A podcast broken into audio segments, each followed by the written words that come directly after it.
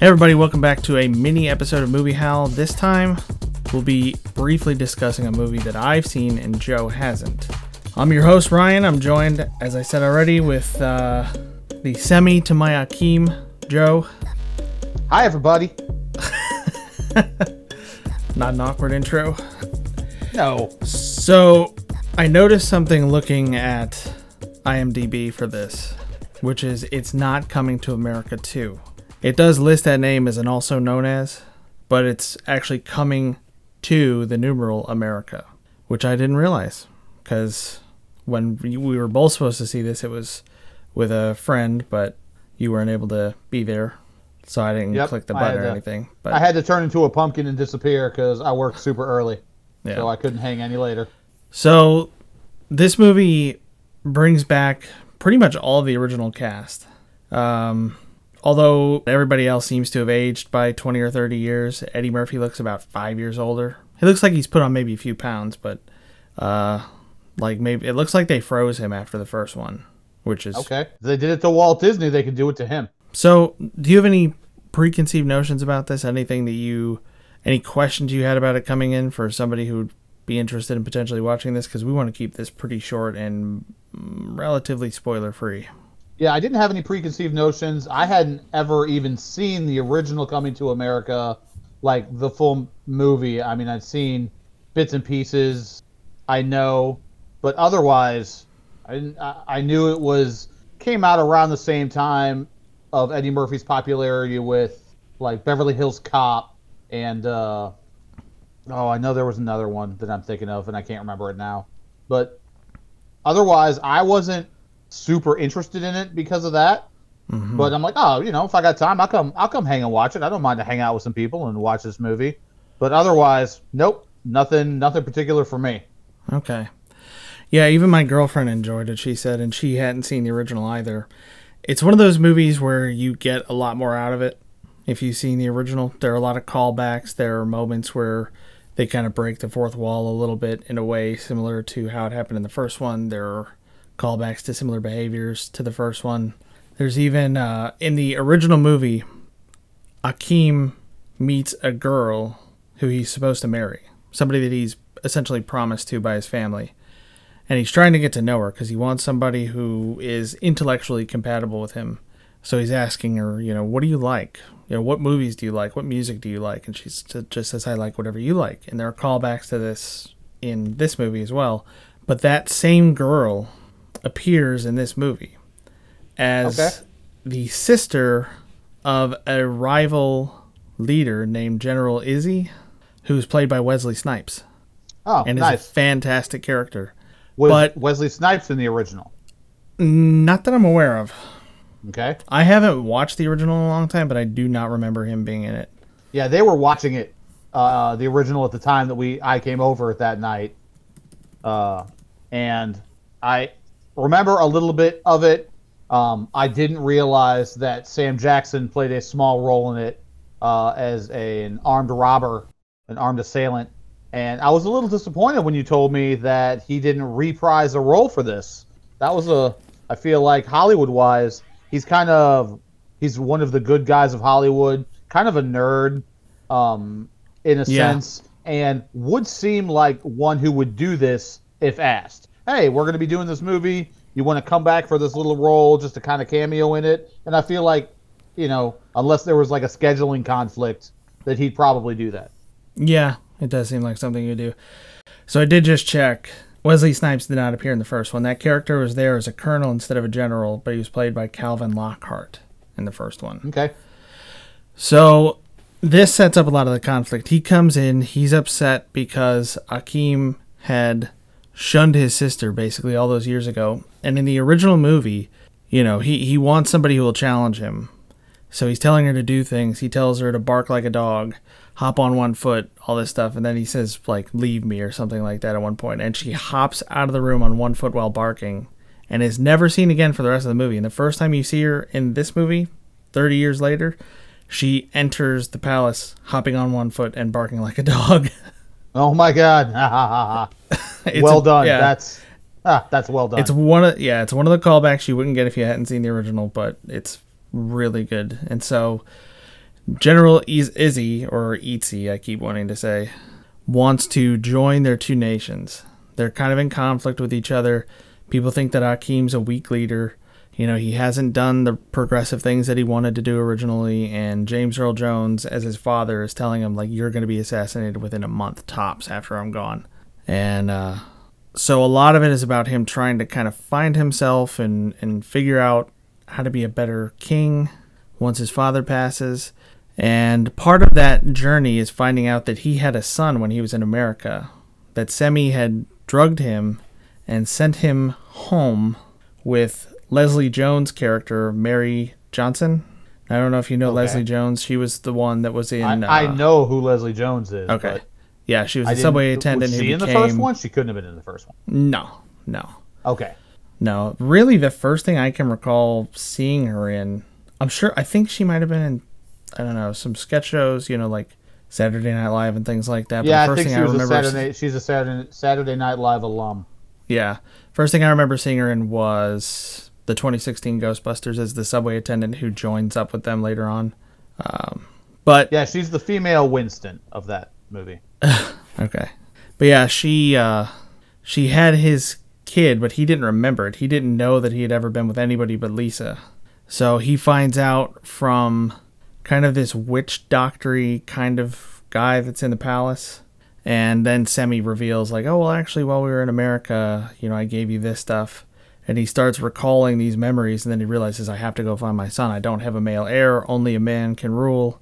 And so that that's the big conflict in the movie. He's trying to find his son and trying to get his son who's grown up without a father in New York to be a prince. He's trying to find a way to keep this General Izzi at bay. And he's dealing with the fact that the people in his life think that he's kind of failed to be the kind of king he intended to be. Okay. And really, without going any further than that, it is one of those movies where there are a lot of callbacks. You know, there's a scene in the first movie where there are these royal bathers who bathe Akeem, who bathe Eddie Murphy's character. And there's even one where a girl comes up out of the water and she says, The royal penis is clean. and there's a callback to this when he brings his son, Lavelle Johnson, played by Jermaine Fowler. He brings his son and the mother to Zamunda. They kind of get the whole royal treatment. It's one of these things that's this awkward scene that happens in a lot of like these awful Hallmark movies and stuff where it's like somebody who's not used to being in a high brow kind of situation where they're eating really quickly. Tracy Morgan plays one of the uncles who's there, who's kind of a big character throughout the thing, and he has this like big rivalry with uh, Arsenio Hall's Semmi, and they're Uh-huh, okay. really good together. Um, you know, they're they're like just That shoveling food in fun. I like Tracy Morgan. Yeah, there are a lot of good actors in this, and there's a lot of actually really good performances. Um, yeah, there's this rivalry there. They're kind of settling into this life. The son Lavelle is trying to kind of learn what to do. Uh, Eddie Murphy's character has three daughters, so some of them are trying to help him, but the oldest daughter has been training essentially to take over as the ruler for her entire life because she was the oldest. There was no male heir. It was assumed that she would be queen someday, but he's revealing like, nah, that's not going to happen. And they, he kind of gets dressed down a little bit, you know, like you were supposed to be this progressive leader and now you're not. And he's like, I can't ignore all this Ah, yeah. tradition. But it, it's kind of one of those things like in Aladdin where suddenly at the end he realizes like, oh wait, I make the rules. Do you know what I'm talking about? Yeah, absolutely. Where the the Sultan's king's like, like, you "No, can't you marry this person because, yeah, The Sultan. yeah, Just do whatever I want. I'm the Sultan. yep. Okay. So they're starting to get used to this life, but there's a scene where they find out that there are royal bathers, and they're apparently like big, muscly men royal bathers as well as the women royal bathers, and they're bathing Leslie Jones as Mary Johnson. And there's a scene where she's laying there in the in the giant pool-sized tub, and her son comes in and asks her this question. He's like, "Should I let these bathers bathe me? Like this is so weird. I don't know what to do." And she's like, "You enjoy it. Like you deserve it. This is great." And when he leaves, this guy, this big muscle dude, pops up out of the water and he says, "The royal privates are clean." And she's like, "Why don't you try again?" but it's it's Hey. full, it's full of scenes like that that call back to the original. So Okay. yeah, it, it's it's strange that this movie was released directly to video on Amazon Prime because it really does seem like a movie that would have done well in theaters if they had wanted to hold off or even if they had wanted to charge something for it.